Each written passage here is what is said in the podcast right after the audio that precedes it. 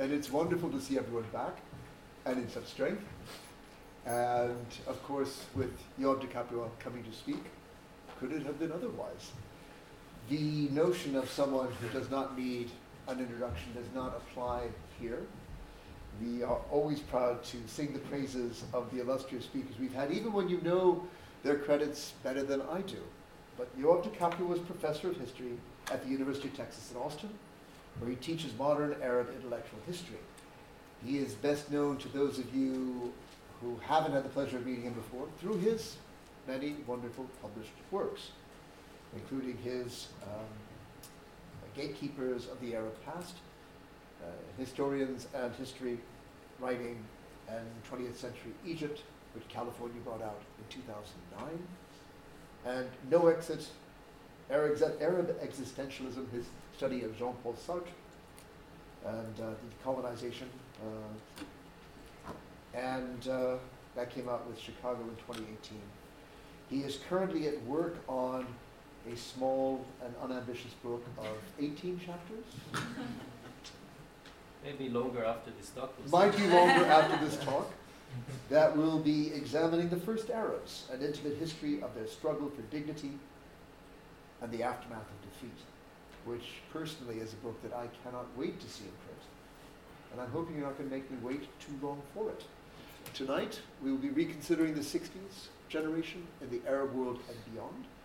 Would you all please join me in extending a very warm welcome to Professor Yoav Thank you. I'm going to sit in the audience so I can see your slides. Yeah, um, thank you for having me. Uh, so, I, I, got interested in the 60s about 15 years ago, um, mostly because I wasn't too happy with the histories that I did read, which are very heavy on pan Arabism or nationalism, uh, and very much centers on the 67 war and the defeat of the project. And in, in a way, most of the intellectual history, I mean, intellectual historians get, go to the 50s, and then 50, 60 is not much except pan Arabism and Nasserism, and then 67 onwards. So I started reading um, sort of what I thought would be the intellectual corpus, the record from the late 40s to the early 70s, books, you know, treatises, novels, poetry, and so on. Um, and that's where I understood that the, the, era is much more nuanced and rich than um, what sort of the what is buried under the defeat. One project that came out of it is taking the prism of existentialism, which is a small platform that was able to, uh, to, to, get me into the 60s in a more broad way. But then I realized there's, there's a bigger story to tell. Uh, so mostly today I'm going to go over how I think about the 60s. I, I, I would imagine kind of more historiographical but historical. But in general, within this sort of ecology of writing about the 60s, part of the problem is that uh, as soon as 9 11 happened, um, 67 became the, the, the, the, the date, the defeat, the war that explained why 9 11 happened. At least in the US, I don't know in this country, um, all of post colonial Arab history was reduced to, uh, uh, to that defeat. And you know, there's nothing more dehumanizing than defeat um, with the result that you couldn't write, you couldn't see anything else uh, happening. Then a decade later, the Arab Spring happens, and you ask yourself, okay, so where is the fight for dignity comes from? Where is the, where is the intellectual genealogy of the history um, of, of Karama Insania? And you don't have a book that will help you write it back to the late 40s and 50s and 60s. Even though this intellectual tradition changes, the Karama Insania that came in 2011 has a strong debt to the 90s, uh, um, not only to the 50s and 60s, but this is a history that needs to be sort of uh, um, uh, written. Now, we normally, when you put, when you think about the global 60s, which I don't know in this country, it's a big deal in the US for many years now, you see a little bit of a divided kind of uh, uh, sort of narrative structure on the left side is mostly what you can find in histories uh, of the 60s, especially public histories. including actually the biographies that just came out uh, um, on Nasser by Alex Rowell, uh, which is a, is a wonderful uh, uh, uh, book, but you wouldn't know any of that side of the 60s from that book. It is, again, would give you a sense of personality cults, of insulated ideologies, of sort of this empty empty political speech. Um, the cause of Palestine would, would, would, you know, would be associated mostly um, negatively, uh, again, divorced from, from the cause of dignity. Um, and everything would be sort of under, under the defeat, including the collapse of secularism. Now, if you look at the global 60s elsewhere in the world, you find all of that revolution as, as a kind of a self liberation, uh, emphasis on social justice, and so on and so forth, uh, um, including uh, uh sort of a critique of patriarchy, uh, sexual liberation. You're not going to find these very much in the histories of the 60s. Uh, in the Arab world. So the question is, when you read the intellectual records, you do find a lot of that. So the question is, what kind of story, what kind of narrative can bring the 60s into a more sort of integrated um, narrative without being apologetic in the sense, because, you know, 67 67, but without reducing it. In a way, what I'm saying is that the time is right for a new, for a new kind of history. We normally write history when we have at least three conditions met. First of all, empirically, when we have new evidence, when we have a new corpus of evidence, when you have new theoretical and conceptual frameworks or a new perspective, but these also affect the sources. Things that were not considered to be sources are now becoming sources because we have you know new, new tools in our disposal.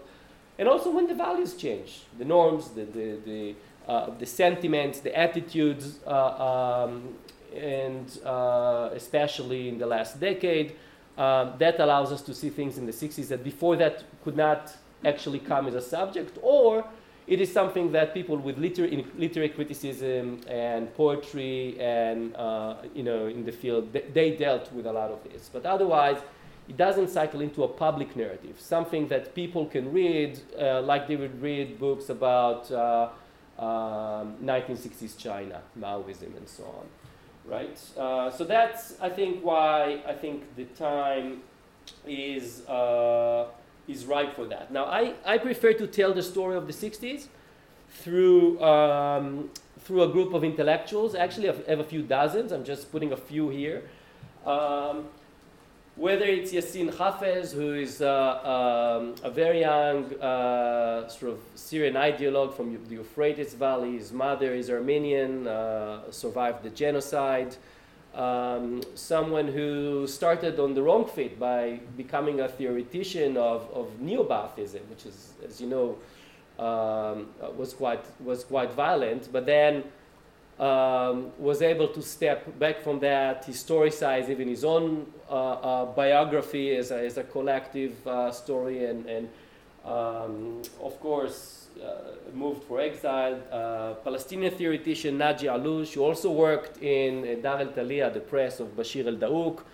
Uh, is one of the first, actually, people who completely disappeared from, from the record uh, with, with, quite uh, um, many books, early 60s, that begin to think of, of a revolutionary Palestinian transformation. Um, it was still under Nasserism, but you can already see a little bit of an independent kind of thought. Sami Drubi, tr- you might know him as a translator of Frantz Fanon with, with Gamal Atassi, uh, but this is a very fascinating guy. He's translating Russian literature. Um, he's also having a heart condition, so it makes him a very intimate interlocutor of Gamal Abdel Nasser. Uh, uh, who also suffer from a heart condition. I'll tell you later about Nasser. I'm in the process of assembling his uh, medical file. I'm almost done, and, and, and it's, uh, they have interesting story together. Louis Awad, literary critic, poet of Cambridge, of Princeton, but of course someone who envisioned a different kind of socialism and produced some of the first critiques of, um, of the socialist um, system, especially with relation to book production, intellectual circulation, and so on, but also responsible from some serious troubles and headache for Palestinian intellectuals in Beirut, like Tawfiq Sayegh uh, um, um, editor of Hiwar, that is uh, uh, um, a brilliant cultural um, magazine. Louis Awad exposes the fact that they got money from the uh, Cultural Congress, uh, you know, uh, the CIA essentially, and that was the end for Tawfiq Sayegh. His brother Faiz Sayegh is one of the first to, uh, as existentialist philosopher, but one of the first to actually understand the plight of, of, of this generation in sort of ontological terms, uh, but also one of the first to actually write about uh, the colonization uh, of Palestine and of Zionism in, in, in terms that will be familiar to you today in terms of settler colonialism. He put one of the first books out there that was a big hit at the time. Suhail Idris, editor of uh, uh, probably doesn't need much of an introduction. Uh, Lutfi Khuli, the Egyptian, but um, as well um, a lawyer, a poet, uh, uh, um, a playwright, uh, uh an editor, but also uh, Jean-Paul Sartre's interlocutor, someone who is actually trying to write the 60s into uh, some form of universal ethics of liberation that Sartre was interested in articulating before Sartre turns its, its back on this, on this group. Mutaz Safadi and Abdallah Abdeldaim, you might not know them but they are, they are pedagogues. These are philosophers, ideologues, people who put books together, but they are really focusing on creating, and I'll explain later, a new kind of subjectivity. Laila Baalbeki passed two weeks ago, uh, and Ghada Al Samman, novelists, uh, literary critics, poets. Um, their argument is very interesting. Uh, essentially, they're arguing that they're writing about sexuality. They are uh, concerned with sexuality, not for the sake of sexuality as much as for the sake of uh, corporal sovereignty, sovereignty over one's body, and that's an argument for decolonization. And they're extending a line of argumentation which is anti-patriarchal, and which will uh, later on, especially in Samman's case, um, would actually used as a critique of a certain uh, uh, revolutionary subjectivity that is uh, emerging in the late 60s, very patriarchal. You might know her from her affair with Ghassan Kanafani. She published the love letters, I read them. Um, but eventually she married Bashir Daouk, the guy below. Um, and so these are some of the people I'm looking at. And, um, um and these are some of their books.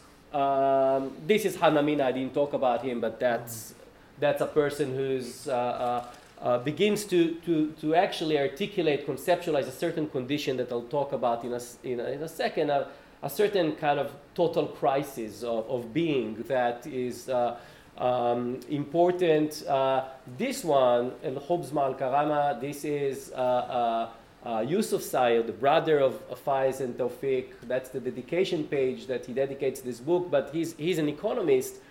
Um, and already there, this is 61, and already then the idea of, of, of, of dignity, of karama, uh, gets a center stage in the intellectual consideration of uh, this generation.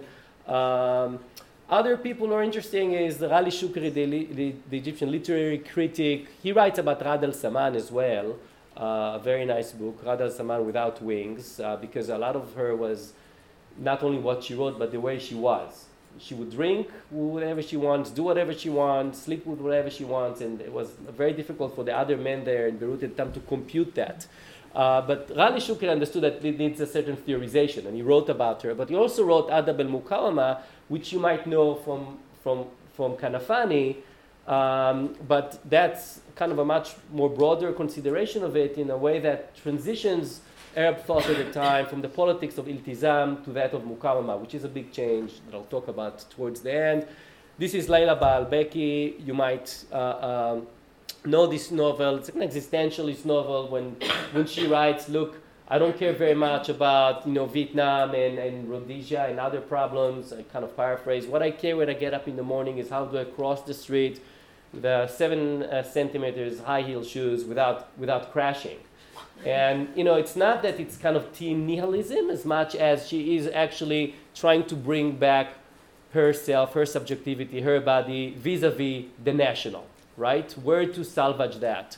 Um, there are other books that, you know, uh, Safadi Jil al Qadar, I mean, you can see how this is a, you know, uh, um, a combination of Baathism and existentialism, but these are some of the books that are coming. I, I deal with hundreds of these books, um, not, not, not uh, um, just this. But um, essentially, if it's time to write this, the history of this era, using these intellectuals, using these books, the magazine, this corpus, which is actually a new intellectual corpus normally, you know, now, I don't know, again, in this country, back in the US, everything is an archive, alternative archive. You know, archivists, it drives them crazy, but uh, uh, you can talk. You can actually conceptualize uh, uh, uh, the, the, the, corpus of this generation as a kind of intellectual archive that haven't, haven't got much attention as, as, as a body of work with coherency. Now, when you read it, there is a ground zero there that goes back to the late 40s, which is actually what makes the 60s the 60s here. First of all, there is the, the material crisis of, of, of wretched poverty, of hunger, of disease, and the fact that life expectancy, look, in Egypt is in the late 30s, it's about 35 for a woman and 32 for a man. We're talking about people living their entire life when they're sick uh, um, uh, so there's this crisis, but there's the crisis of sovereignty and authenticity in the sense that a crisis of being um, that are also in a way political crisis and a sense of fragmentation, not only of the land, you know, the way the Arab world was put together after World War I, as you all know, this artificiality of the region, it mirrors artific- artificiality of a destroyed or you know disfigured uh, uh, self. So it's an interna- internalization of a certain fragmentation. The term tajzi'ah really speaks about that. It speaks about this fragmentation geographically and you know geopolitically, but it speaks of the internal fragmentation. You find it a lot in the language of the Ba'ath. But basically, when you take all these things together, as in Hanna Mina's memoir, uh, um, where they sell their sister uh, uh, for essentially domestic slavery so they can make a living because they can no longer make money from uh, uh, uh, silkworms due to uh, what was it? I think synthetic Japanese replacement of some sort. Um, but all of them speaks of some kind of subhuman existence, a total crisis, the one which is material but also metaphysical and ontological. That's the ground zero of it, and it's very important to connect to this, this, sense because the solutions you find in the late 40s coming out of you know the politics of liberalism speak a lot about you know social justice. Everybody is writing about social justice in the late 40s, no matter where they come from. Said Qutb writes about it, right? But what you have is these social contracts in which they expect the state to actually kind of uh, uh, uh, mediate. Uh, this is a known language, and some of it does carry forward into the 50s and 60s. What, what is unique about the 50s and 60s, I think, in the Arab world is actually that both Baathism and Nasserism, forget just second about nationalism and all of this, what they do, uh, they do try to provide is liberation theology. Is actually a certain kind of, of, of a solution to this total crisis, not just a political nationalist solution. So the question is, if they're trying to, to, to uh, uh, sort of offer a libera- uh, liberation theology, how does it work? What is this liberation theology? What are the terms that, that underscore it? How come it became an article of faith for an entire generation? And why were they willing to choose one leader and follow one leader? Again, in the old narrative, if you think about, you know, personality cult, the people appear to you quite dumb like, you know, they're marching, uh, uh, you know, behind an idol for what? They're bewitched, they're stupid, they're passive. But if you think about it as liberation theology, there is a, there is a logic to it, even if it fails in the end, okay? So uh, within this liberation theology, it becomes quite clear that the theme, dignity, karama, uh, becomes center stage. You, again, you have to read for many years and a lot to, to, to see how this concept becomes very dominant in the 50s, not only in Nasser's speeches, um, but elsewhere in the region. And the story is actually not that. The other problem with the story is that it's an Egyptianized story that imposed on everybody else in the region. Um, now, Nasserism is, of course, an Egyptian phenomenon, but I'll, I'll show why, why there is a, um, a significant dosage of, of, of Baathism in it. Um, so that's what I'm trying to kind of uh, understand. Now, when, when you find that a society is trying to create consciously a new type of subject, a new kind of person, you know there is a revolutionary thinking at play. Um, there are marks of what is a revolution. And you know from the history of the 15 and 60s that normally the tendency is to reduce the revolutionary period to coup d'etats, because that was the vehicle towards power, uh, undeniably.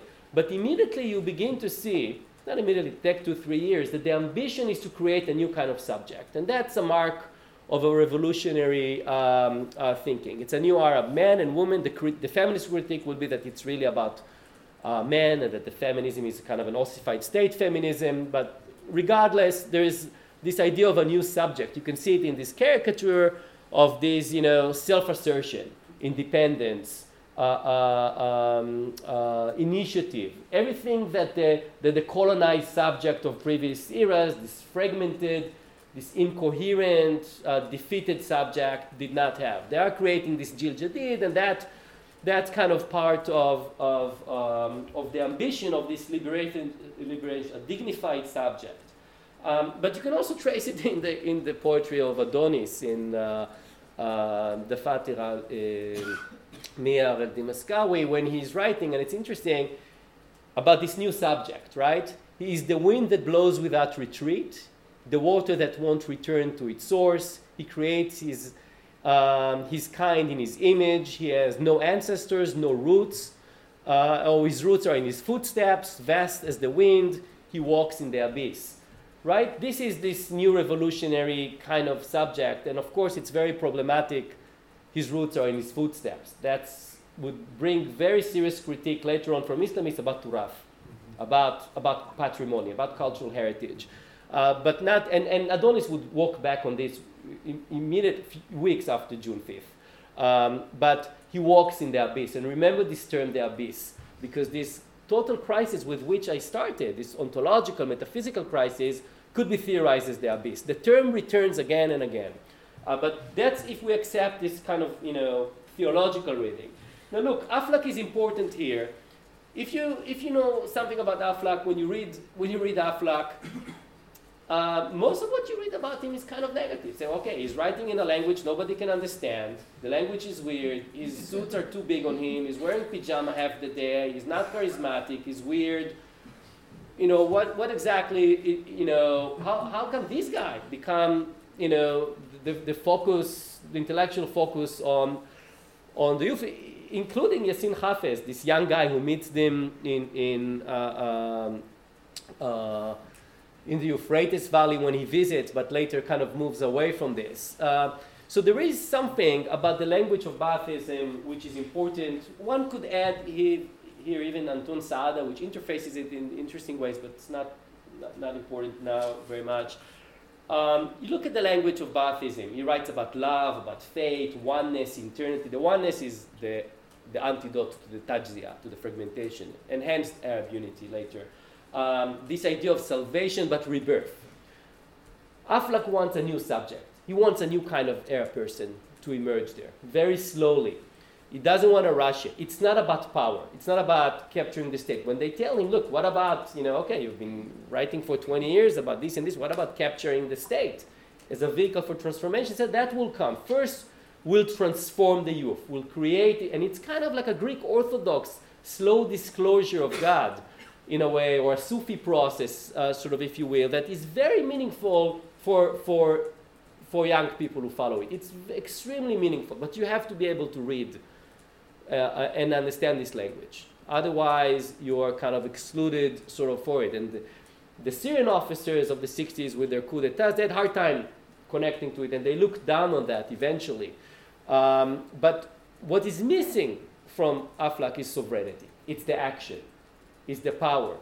Uh, it's the actualization of this subject that doesn't seem to, that is passively waiting to be transformed in a way.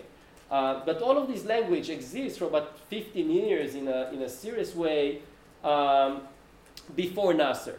And sovereignty becomes something of a preoccupation. You don't find it in the 20s, 30s, and 40s. You find general talk about istiklal, but not siyada, not sovereignty. And sovereignty becomes an important focus here because it's being imagined as, of course, the main element that would actually bring freedom and dignity, but also the fact that as long as you don't have sovereignty, actually you remain a slave. You remain in this abyss, in this, in this situation. So you have to become sovereign, not only as a nation or as a collective, but as a person on your own affairs. And that includes these, these feminists who took it to a completely different direction that the men expected, but that's the same argument, essentially. But the idea is that life before sovereignty does not is, is life not, that not worth living. It is actually a jahiliya. That's where actually also I'll mention Said Qutb later if you think about about him mirroring this in his language, right? So there is a drive towards sovereignty, and, and this is not coming. It came from Anton Saada, but he was executed. Uh, but it is not coming from Ba'athists. And, and without this, there is no freedom, right? So the question is, it becomes the, the vehicle towards towards freedom. Now, here, if we accept this kind of uh, a, uh, a, theological reading as political theology, basically as an effort to read it, I would argue, and I made this argument in, in, in, in article forms already about, about this decolonization as an experience of the sacred, right? As an experience of liberation. The act of liberation uh, will explain exactly what creates this affect of, of sacredness, of, of uh, uh, transcendental experience that you're part of something bigger. But the interesting thing here that um, this theology of liberation, it, it marries the theological and the political, which is the main sign of the 15th and 60s. And the tragedy of and the difficulty of separating them after, uh, after June 5th. Um, now look at the language of Nasserism. This is a language of Nasserism and Baathism uh, uh, um, combined you begin to find these terms circulating in various speeches uh, with relation to each other and always with relation to the ultimate goal of dignity. Um, and it's a language that it's a, it's a new political language that did not existed before.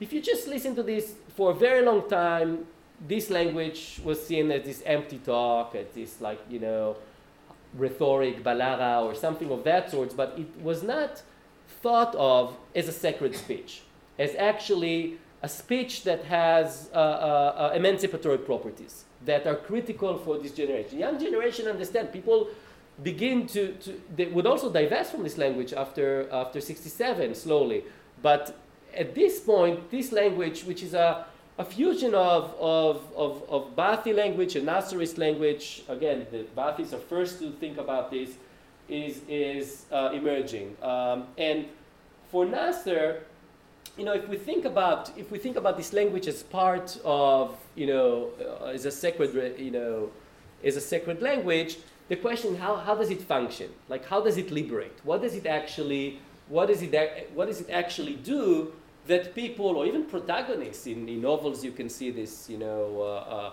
you know like in the open door uh, uh, a young teenager feels liberated by by a speech actually by by the nationalization speech of 56. So the question is, how, how does it happen? And the, and the center for, for understanding this is this idea of sacrifice. First of all, the fact that you're willing to take the cause of your own freedom and do something about it. Because only then you're beginning to transcend your situation as a slave. When you're basically recognizing the situations and you're willing to do something. And the something is attached to a cause. So when I say I'm willing to die for, for a cause, right? I sacrifice the cause, essentially, especially if it has an intrinsic value, a deep intrinsic value uh, uh, um, that relates to liberation. Uh, nationalizing the Suez Canal or liberating Palestine, but not Yemen, for example, not the war in Yemen, 62 65. That's, that's a cause that has low, low, uh, low uh, intrinsic uh, value in terms of emancipation. Um, but once you once you uh, uh, commit to the cause and you're willing to to die for it, and if you succeed in your cause, um, the the result of this is the experience of transcendence. So of course, collectively, you can imagine of the 56 nationalization of the Suez Canal as the beginning of that. That's where this language for the first time comes together, and Nasser overnight metamorphoses into Nasserism, right? But you don't. You, that transformation tells you that, that actually something is happening. But right afterwards, this language is applied to small and big things, like the inauguration of a new school Or of course, Tahwil el Nil in, in the Suez, you know, in the, in the Aswan Dam, the actual building of the Aswan Dam. There's a very nice dissertation about this from Alia Mossallam, about the sacredness, the sacredness of building the dam, about the experience of people that she interviewed decades later talking about the metamorphosis. It's a laboratory for this insan jadid. It's a place where you're being rebuilt when you have a cause that is a worthy cause. Uh, so the sacrifices are not, don't think military sacrifices. Every small act, just being a good, you know, a nurse in a hospital and do your work and so on, it's a revolutionary act. It's a small, it's a small act, but it's an act that is embedded with this kind of, of meaning. Um, so th- this is uh, uh, this is the kind of ethos that is slowly um, emerging, and this is why Nasser, who basically put it together as a, as an, as a political act, uh, slowly emerged as a kind of, of, of demigod. Now, for him, at the center of it is this idea of willpower. In liberalism, you have a contract. Uh, you know, the government is getting your vote, uh, and in return will give you this and this and that. Uh, but between you and the government, there's the law. That's the contract. In Nasserism, he is the law. His speech is the law. Because he creates the norm. He creates the norm because his norm is the exception. Think again about the nationalization speech. Nobody knows he's going to nationalize. A few people know he's going to nationalize. He announces the nationalization on the you know on stage. It's broadcast live. It's, you know, teams in the Suez Canal hear this on their radio transistors, right? The internet of the 50s and physically go to, to seize the installation of the Suez Canal. So his words, his speech activates history. It actually does things. Um, and in that, it creates, it's an exception, it creates this, this new norm. And I think uh, um, that's also the power of instant sovereignty. It's something Aflaq never had. The, guy couldn't do anything.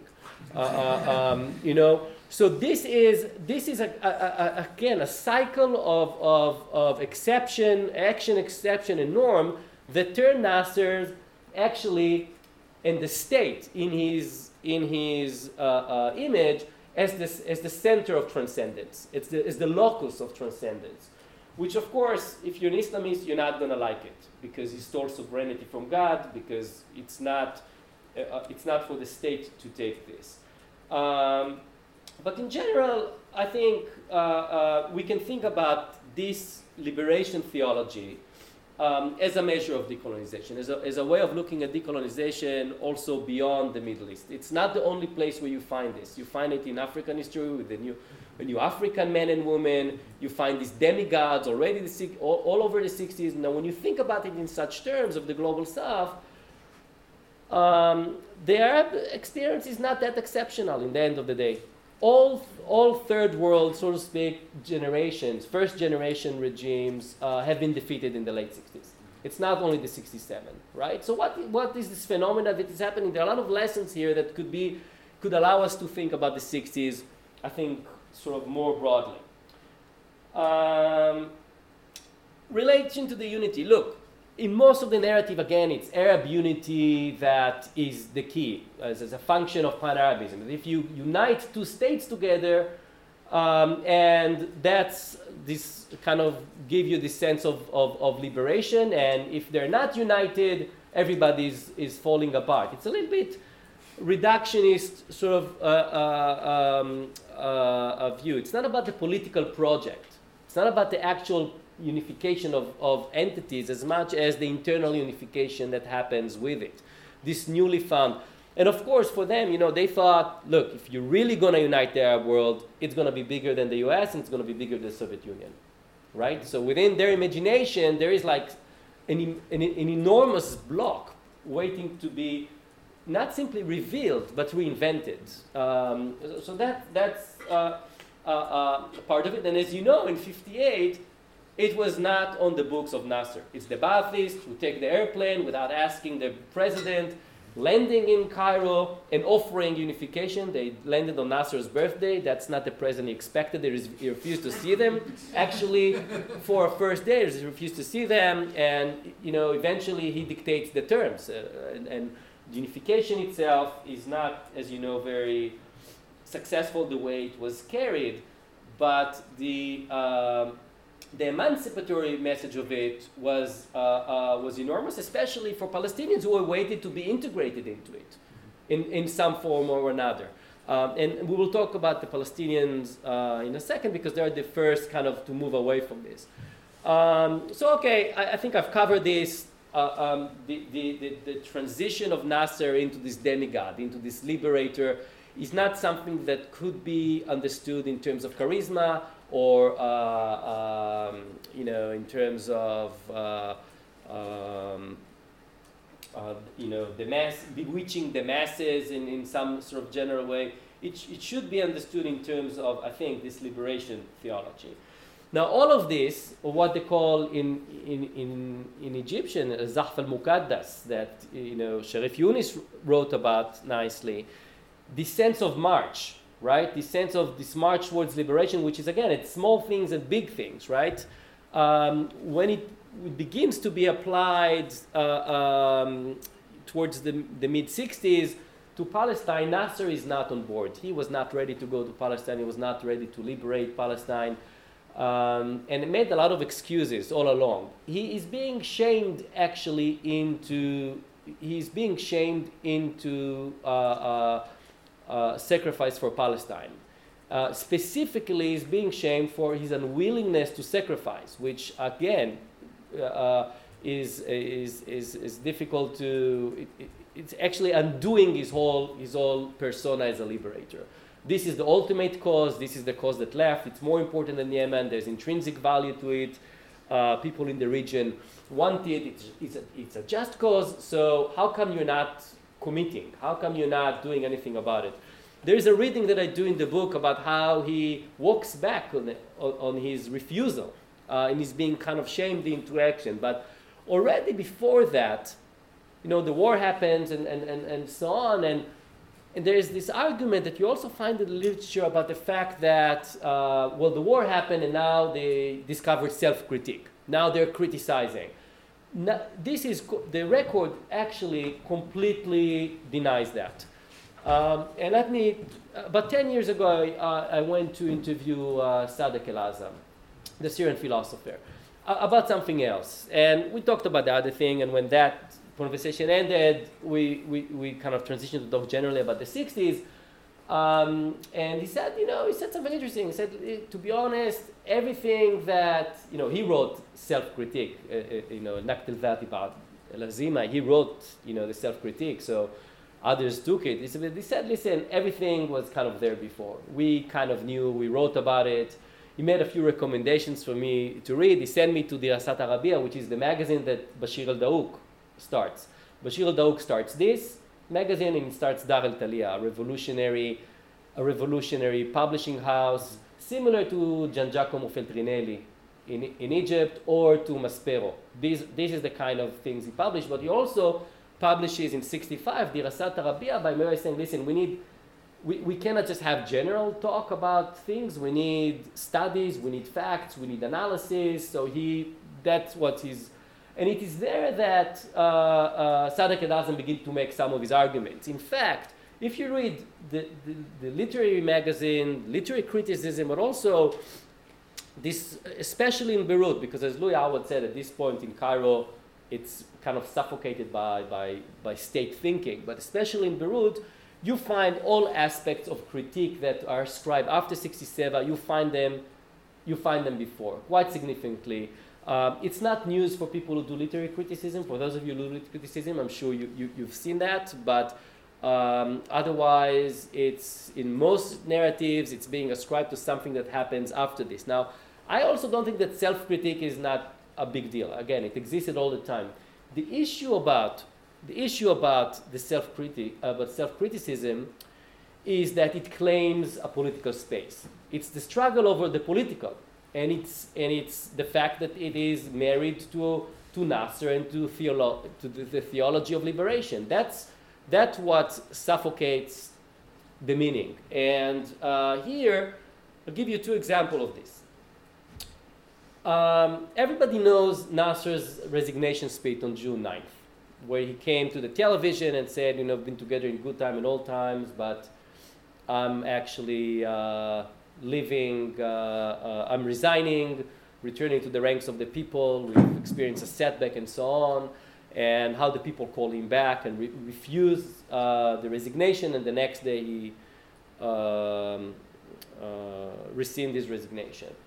What is less known that the day before, maybe Professor Avi Shlaim knows that, but the day before, King Hussein actually comes with his own resignation speech that you'll be very, it will be very difficult to find out. Actually, it took me a long time to find this speech. Uh, uh, um, it's not translated. It is somewhere. Uh, actually, Palestinians reproduced it in 1969. This is how I found it. Basically, it says we've been defeated, but the war goes on. If you listen to the radio, Sawt al-Arab, you know they're still winning, but for Hussein, it's all over. Nobody stopped the war after King Hussein saying we are being defeated.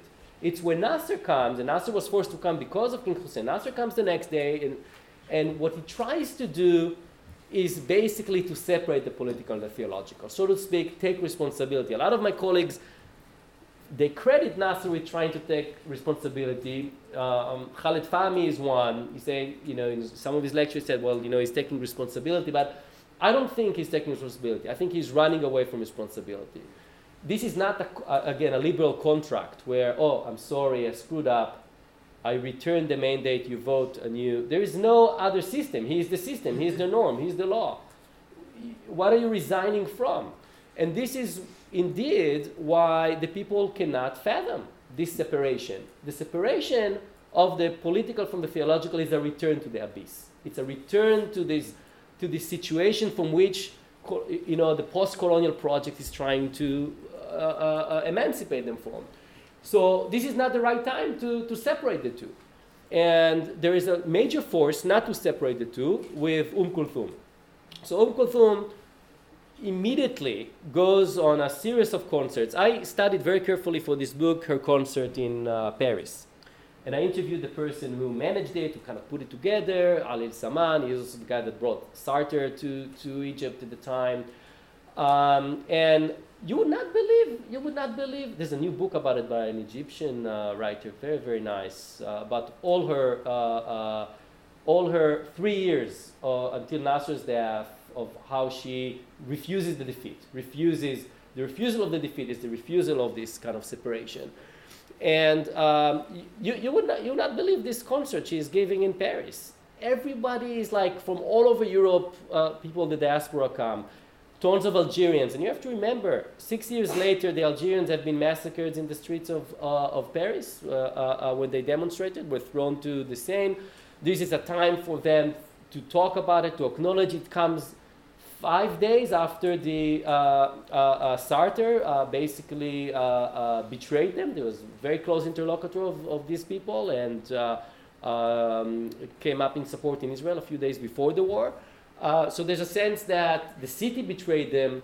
This universal emancipation that was imagined was not, it was universal. So it's not only a new Arab subject. They would be, you know, subjects of the world. Uh, you know, uh, uh, uh the same rules will apply to them as to everyone else. Um, so her, her, um, and it's the first time she lives abroad, Um Kulthum. Her, her concert where she performs at Lal, and it's for the first time also when the ruins, it's, it's, about love, but when the ruins are the ruins of the project. So there is, there is this very strong emotional. Now everybody is coming to this conference, shopkeepers, but also King Hussein comes in disguise. He just sits there on the first, on the first front, comes late, people identify him. There's the second, the third uh, concert. In the, in, in the second or the third, actually someone jumps and she falls to the ground. It's, uh, but she, you know, they said that at the end of the show she insists of going back. Uh, um, there's this defiance to the defeat, and and the defiance to see Nasser sort of, you know, uh, uh, um, uh, castrated, humiliated, uh, um, and so on. There's also a lot of writing against. Ghada al Samman is one of those who write against uh, the effort to you know, the, the project of maintaining this, this unity. Uh, uh, she, she, and by now they have critique of this whole language. This, they call it blind language, dead language. Ghassan Kanafani does that, Ghada al Samman, others do this. But the question is the fear is that if Nasser is going to go, they're going to be back in the abyss. And Nasser himself, in, this, in one of his speeches, says, I feel like I'm working, I'm walking in the abyss, lost in the sands. It's a sense of, you know, it's a profound sense of disorientation. You're not anchored, right? It's, it's, uh, um, and this is exactly the sense that the Kutubis would respond to. And I'll say more about the Kutubis later on. Um, but the question is, you know, to, to read defeat as this return to this abyss. Now, another way of reading, um, or, or, or, maybe before that, just kind of connecting it a little bit to um, where Palestinians are. Palestinians are the first actually to divest from Nasser. Uh, um, to understand that uh, uh, not only they had to beg for this liberation, um, it's also not going to happen on, on, on these terms. They have to take their own cause of liberation in their own hands. Um, and this is the power of self liberation. But they don't do it just with the, with the gun, they do it with the gun and the pen, which is, very, which is what really puts them apart. Um, you can map Palestinian thought, and there are people who do this. Uh, uh, uh, Palestinian history in general, as you know, was assumed not to really intellectually exist from 48 to 67 because of the last decade and a half and so on.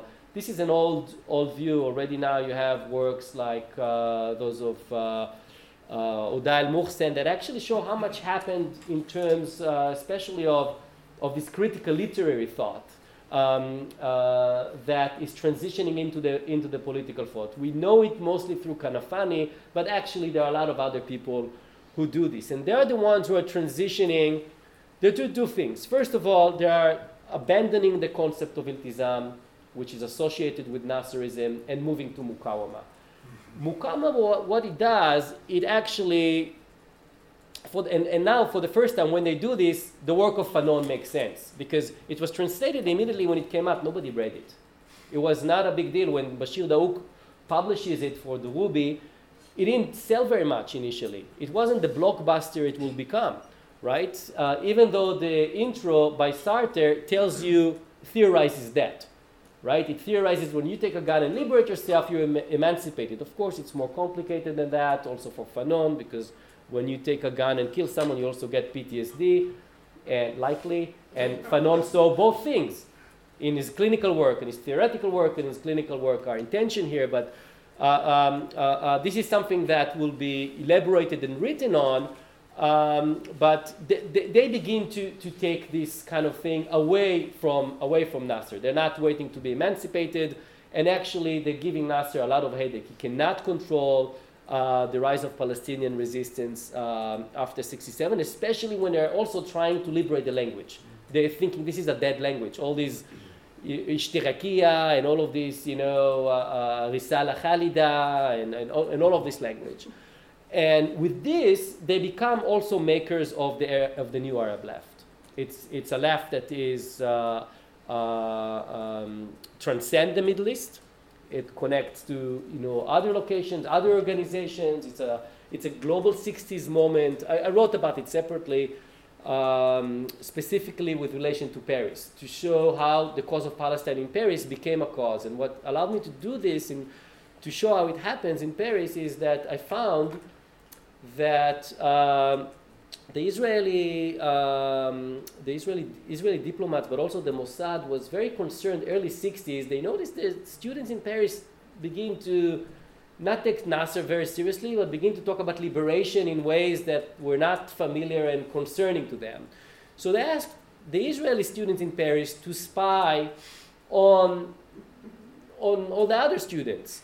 And they had a program for about two, three years, uh, and I got the file of the program with everything they collected, all the manifestos, all the solidarity, all the events, and you can see for three years how slowly they begin to talk about Palestine. I think in the same way in which it's being discussed today, it's very familiar to us today, but not in the 60s, right? How, how, they, how they build it. This is also something that is happening here um, and not happening, uh, especially not from Syria, which is a, a neo-Ba'ath that is very sectarianized and very violent already. All these intellectuals are moving out of Syria, but also doesn't happen in Syria. So there's an alternative sort of cause that is a, a, a vector that is happening here that uh, um, intersects with Nasserism only when in 1969 Nasser negotiates for the Lebanese to allow resi- Palestinian resistance to Israel from within within um, uh, Lebanon, and uh, that starts a different story uh, of the Lebanese civil war and so on. That is uh, kind of I can project it forward, but it's outside really what I'm trying to do like the first image I showed you, the people uh, on uh, electricity poles and so on, was from Nasser's funerals. I begin the book with taking the reader to Nasser's funeral, but not only in Cairo. There were funerals all over the Middle East, every village, every town. So I go to all of these small funerals in Lebanon, in Palestine, in Syria. Just kind of this is kind of how, how it starts, um, but it ends with Nasser's very slow death. Um, Nasser died over of three years, beginning in 1967, from diabetes. He had diabetes since the 1950s, but it was more or less under control. One shot of insulin at 9 o'clock, and more or less is okay. That stopped being the case with the stress of the June war. I have his blood work from before the war and after the war. So you can actually see, and when the CIA doctor, the, the CIA stole it. I mean, uh, Ashraf Marwan stole the blood work and gave it to the CIA. His, his son-in-law, and I'm quite sure of that. I can explain later on why I think it's him and what I saw in the documents. But um, uh, w- when I realized that that you know the CIA says, look at the blood work, it said this person is on a verge of diabetic coma. It's not sustainable life. And when you understand that the next three years in Egyptian history is Harb el-Istinzaf, it's, it's the attrition war, and that this attrition war is actually is considered in, in Egyptian history as a thousand day war. So this, what you think about the 67, the six days, to begin with, is not, it, there's no, no reason to think about it only in five days. It's actually a thousand days. It, it continues until Nasser's death. So I decided to assemble his entire medical file uh, uh, doctors, have diets, everything. And when you look at his medical file, and especially it's interesting in diabetes, diabetes is a, is a, is a, is a condition that you could not treat very well in the late 60s. There was uh, uh, not yet even artificial uh, um, diabetes was not synthesized yet. That happens only much later in the 80s. A lot of the slow release that we have today did not exist then. It was extreme. It was almost like a death warrant uh, was extremely difficult to, to type 1 diabetes. It was extremely difficult to, to manage. Um, and you're very you're prone to stress because uh, uh, when you're under condition of stress you have a lot of cortisol and adrenaline and stress hormones coming into your blood to initiate this kind of fight or flight response and they flood your arteries essentially your, your, your system with, with glucose so you can actually and uh, in a system where the insulin cannot deposit the glucose in the muscles as, as fuel, that, that results in a, in, in, in a coma. So uh, there's a lot of, each time there is stress in Nasser's life, during these three years, his blood works show that, but he accumulates, these are all the conditions, a doctor helped me with the, exactly what I saw, you're right, not, I'm not that doctor. But uh, uh, uh um, essentially, uh, there are Germans, Danish, British, uh, um, and of course Soviet doctors that are trying to help him. He's also, as you know, he's smoking 80 cigarettes a day. Durubi's daughter tried to help him quit. Uh, uh, he, he, doesn't. But he smokes. He smokes actually American cigarettes for all his anti-imperialism, by the way. he started with actually very bad cigarettes when he was a field officer, but he upgrades. Uh, um, anyway, he's not, he's not very healthy. When you, when you le- look at the, at the uh, attrition war, at the political, military chart, and his medical chart, you see how they mirror each other. So in 69, when the Israelis crossed the Suez Canal into Egypt and managed to sever a significant part of the country for, for more than 24 hours, Nasser has no idea what is happening there, and he's learning about that from the international press. His response is a heart attack. And in this medical tradition of the time, they don't tell him you had a heart attack, they tell him you had a flu. They don't tell anybody he has a heart attack. Only the doctors know he has a heart attack. There's a tradition of you don't want to burden the patient with the disease. The environment takes the burden on, but he begins to understand that things are wrong. So what I do, I actually read he, the way he embodies the defeat. Because eventually, the only thing that's going to separate the political and the theological is the, is, the, is the death of the subject. And this is why his death is this mass. And this is why they, they, the Egyptians and Arabs in general said two things. Said, first of all, June 5th killed him, which medically is true. Um, and that his, that his heart, he gave his heart for, you know, for the cause, uh, which is also medically which is also medically true. So the book ends with the reader um, sort of uh, uh, um, experience this kind of slow death, the slow death of, uh, of the cause. Now, the question, I'll just finish with this. Okay, what, what, you know, what are the, some of these kind of post-colonial lessons uh, to other areas and, and so on? Um, the total crisis of being with which I started exists exist elsewhere in the global south. Uh, essentially, different, different forms, different configurations, um, but uh, various uh, responses. Um, I think um, you know we can give away a little bit of this mass politic and personality ca- uh, you know calls for the act of the individuation of sovereignty, the way he, he took sovereignty and embodied it. Um, this um, aspect of, li- of this liberation theology should transition us to another aspect that is debated at the time. You know, there's a sense that Nasserism and Baathism were secular, and then it collapsed, and you got religion, right? But really, it's not so much about secularism and religion as much as um, a struggle over um, uh, transcendence, the sacred. Who can create this experience? the state, or actually simply the fact that you are uh, uh, praying, that you're part of a religious community, that you're part of a, um, a, practice whereby sovereignty belongs to God and it's being uh, uh, uh interpreted by those who, who can read the, you know, the, um, the legal um, corpus. Now, this is this is important because um, it allows us to rethink a little bit about the birth of Kutubism as a mirror. Now, some of it is uh, Fawaz Gerges does it in his book. He basically says, "Look, Kutub and Nasser, they knew each other. They're a mirror image of each other. They both wanted the same thing, but he." The terms, the theological terms about which they argue or not, they argue about the exact same term. They both have a concept of Jelia, of nothing before sovereignty, they both talk about sovereignty. For Nasser, it's individuated, it's, he controls it. For, for Kutub, this is blasphemy because sovereignty belongs to God. But they also argue about sacrifice. They both have a notion of sacrifice, and the notion of sacrifice that Kutubism has is not that different than what is being offered uh, uh, by Nasserism, and it is, and it's also privatized. For Kutubism, it's privatizing the notion of jihad. The notion of jihad is really remade in the 1560s. It's not the same notion as the 19th century. It is exactly that of taking your destiny in your own hands and doing something about it. And this is why, in prison, as you know, the Muslim Brotherhood Hudaybi responds to this. He, he responds very strongly to, to that reaction. The Muslim Brotherhood do not did not make this this leap. So there's a, a way of reading uh, of reading that, and there's a very interesting there's a chapter where, um, you know, Zainab El-Ghazali is, a, is an activist, uh, uh, Islamic feminist, the sister, uh, the um, Muslim sisterhood. She uh, becomes a Kutubist. She transitions.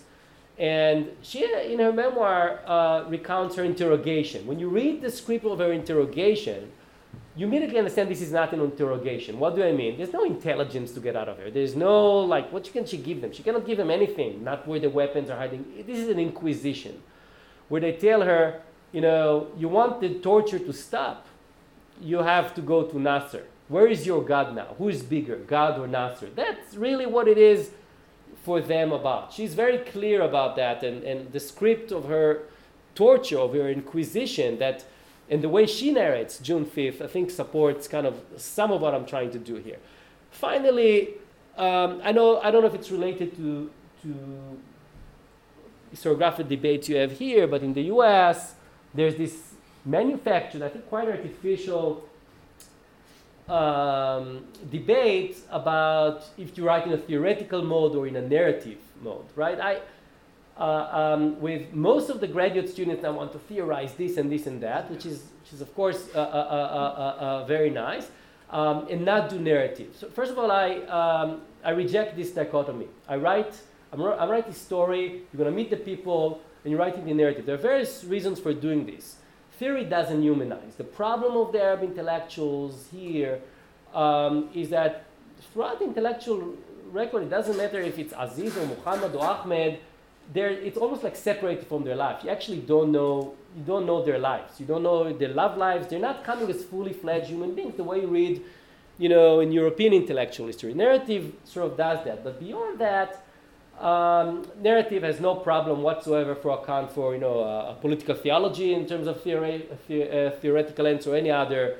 It's kind of a false uh, dichotomy, which is interesting because those who do theory, at least in the U.S., um, are, of course, against dichotomies, right? That's the, the big postmodern thing. But that's the only dichotomy they hold to is narrative versus theory, which is.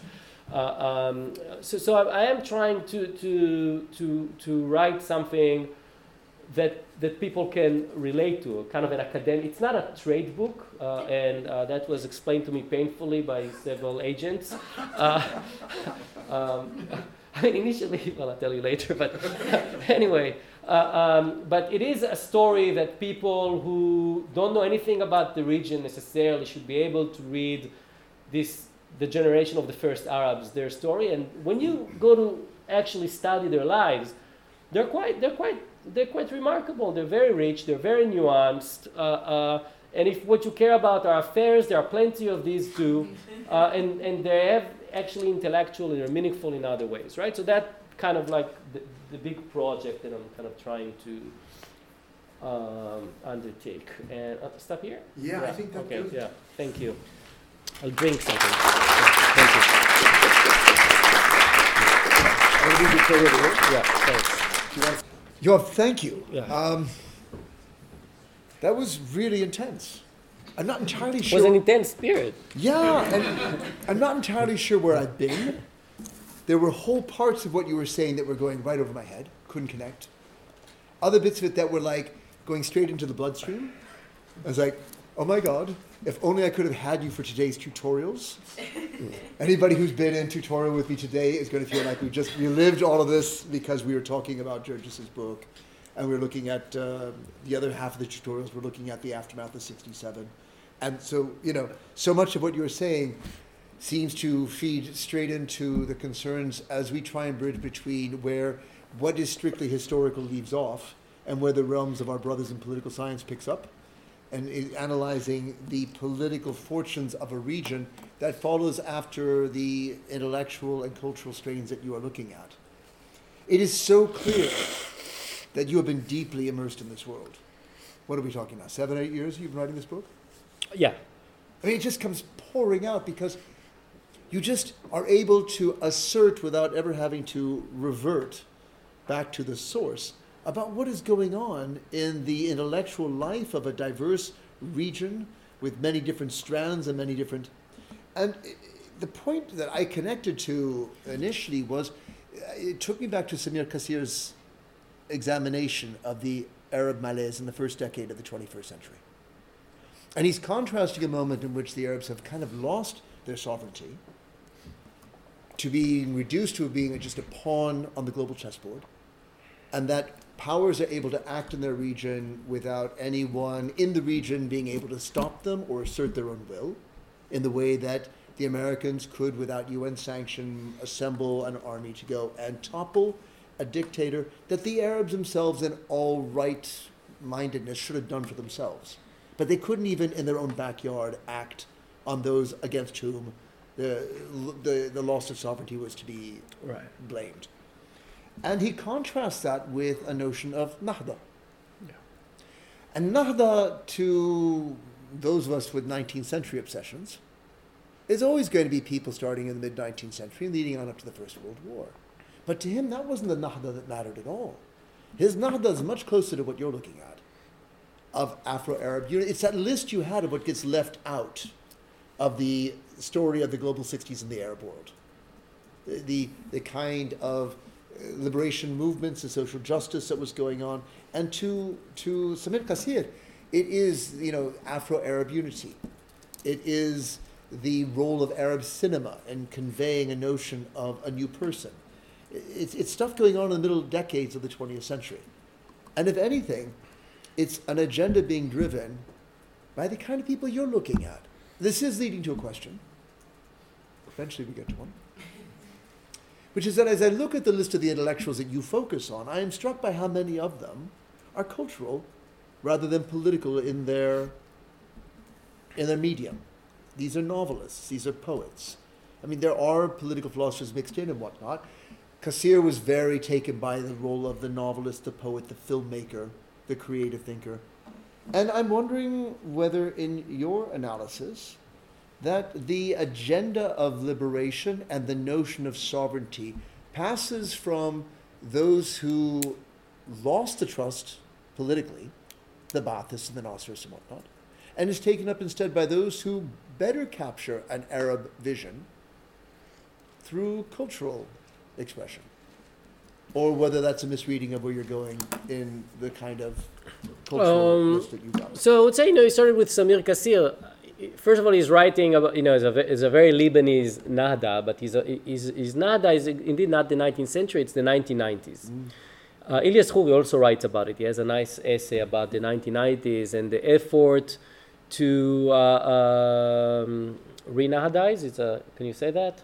Uh, the, Just the, the, the, the, you know, the Arab world. It's the Lebanese civil war ends, um, and there are um, there's a, there are a class of intellectuals in Lebanon who are actually trying very actively to reinvigorate the Nahda uh, in the form also of neoliberalism uh, um, and so on. It's very controversial, but uh, That's not his agenda. Certainly not the neoliberalism. No, but the but the uh, Elizabeth Kassab writes about it also a little bit about the return of the return of the Nahda in the 90s. It's a, it's a kind of a broad spectrum, but it's a moment like this because it's a moment of globalization. So it's rife with possibilities. It's rife with with potential. Um, now the intellectuals of the 50s and 60s, and for him a lot of it is again okay, get the Syrians out. There is an issue of sovereignty here. Um, but you know, the 50s, the intellectuals of the 50s and 60s are not fringe intellectuals. This is the era in which intellectuals were deemed critical for the collective project. They are not the intellectuals that emerge after 67, who is a very good critic, is a very good, you know, but in exile. Uh, um, and out of the 67 would come the problematic, the problematic of Muthakaf wal Sulta and so on. But in the 50s and 60s, these are people who are constitutive of the project. Even in Syria, when Assad and these you know, new Baathists, they wanted to participate in power, they needed to be able to speak a certain ideological language, and they're being trained. Because to be trained in the Baath, it took many, many weeks, months of, of preparation, of cultivation, of intellectual cultivation. It's not what the new Baath does is they're said, um, all right, we'll bring all our friends from the provinces, forget about these long ideological preparations, and they can stuff the party, uh, uh, you know, apparatus and get the votes and, and, and, and, and oust the intellectuals. The defeat of the intellectuals in 67 is very important here. And I think um, the, you know, the people I'm writing about, you know, they disappeared from our record here in the West, but not from the record of the region. Like, you know, when you think about, okay, an intellectual, all this book of, uh, you know, the 50s and 60s, it's again Muhammad Hasanein Haikal. Like, everything is Haikal and Haikal and Haikal. and, you know, so, so this is, um, this is, a, But my question really was are you looking to cultural figures to be able to articulate the notion of social justice in the 1960s Arab world when, as you're saying, Baathism is reduced to empty slogans? Only in 66. And so, I mean, is this the turn you make in your cultural study? Is that it's going to be happening more in the creative arts in the Arab world, where you'll find the kind of I don't accept the separation. And I don't think they've accepted the separation. I don't think there was a creative and these literary critics. Nasser reads them. He's really upset when they begin to publish in Beirut. And he asks them, Why do you publish in Beirut? Louis Awad, why do you publish in Beirut? Why not, why not here? Right? Look how many publishing houses we have. Because I look, look at how it looks. You know, uh, um, th- these, these, these are not people who do these small things out there. They are critical. I don't mean to diminish No, no, I know. But you know, Awdat al-Wa'i is saying we, the literary figures, are bringing consciousness back after the opium of the political slogans. Yeah, and who writes it? Tawfiq al Hakim, who's actually a, an older generation of these guys. Um, and, um, you know, uh, has much to kind of repent, I guess. But he wants, he wants back, he wants back a liberal language. This generation divested, divested from the liberal contract. It did not provide to the, they supported the revolution. This is a generation that have no problems giving all the liberal freedoms for this notion, of, for this sense of emancipation. It was worth more than the liberal freedoms. After 67, they want some of it back. It's true. And why don't people like uh, philosophers, you know, you, you interviewed Sadiq Jalal al-Azm, you know, why doesn't he feature? He is, after all, you know, one of those self-critical thinkers. Ah, why Would he he- feature in, in your list of the kind of intellectuals who defined? This issue was well known, so I didn't want to kind of uh, um, uh, focus on him very much uh, here. And I um, and I also I also found the kind of critique that he is bringing um, very. It, it's kind of uh, it's kind of very uh, modernistic and rigid, right? In, in, in that sense, uh, it's about the defeat.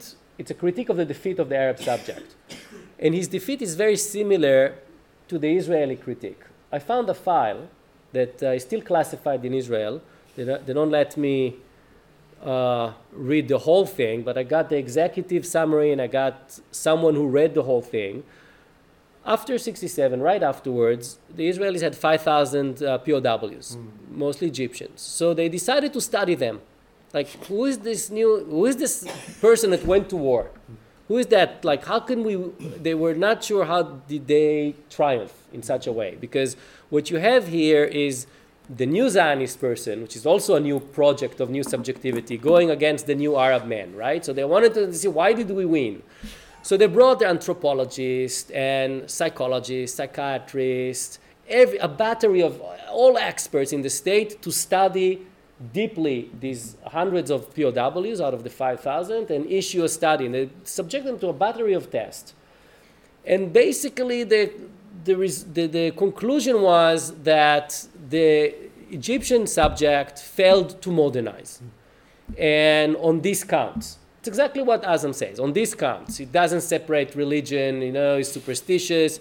It doesn't. It cannot tell uh, fact from fiction, uh, uh, and so on and so forth. The That's- zeitgeist. You talked about the zeitgeist. I mean, that's very much the thought of the time, right? And it's not Yeah. surprising that Israelis and a philosopher trained in the German tradition at Yale, Right. even if he's a Syrian, Right. might have reflected. So there is uh, something very similar in the way both of them thought thought about this uh, uh, project. But look, Palestinians don't think that way. Yeah, They're not at all. yeah, no. They're liberated. emancipated, right? They're taken off. They're flying.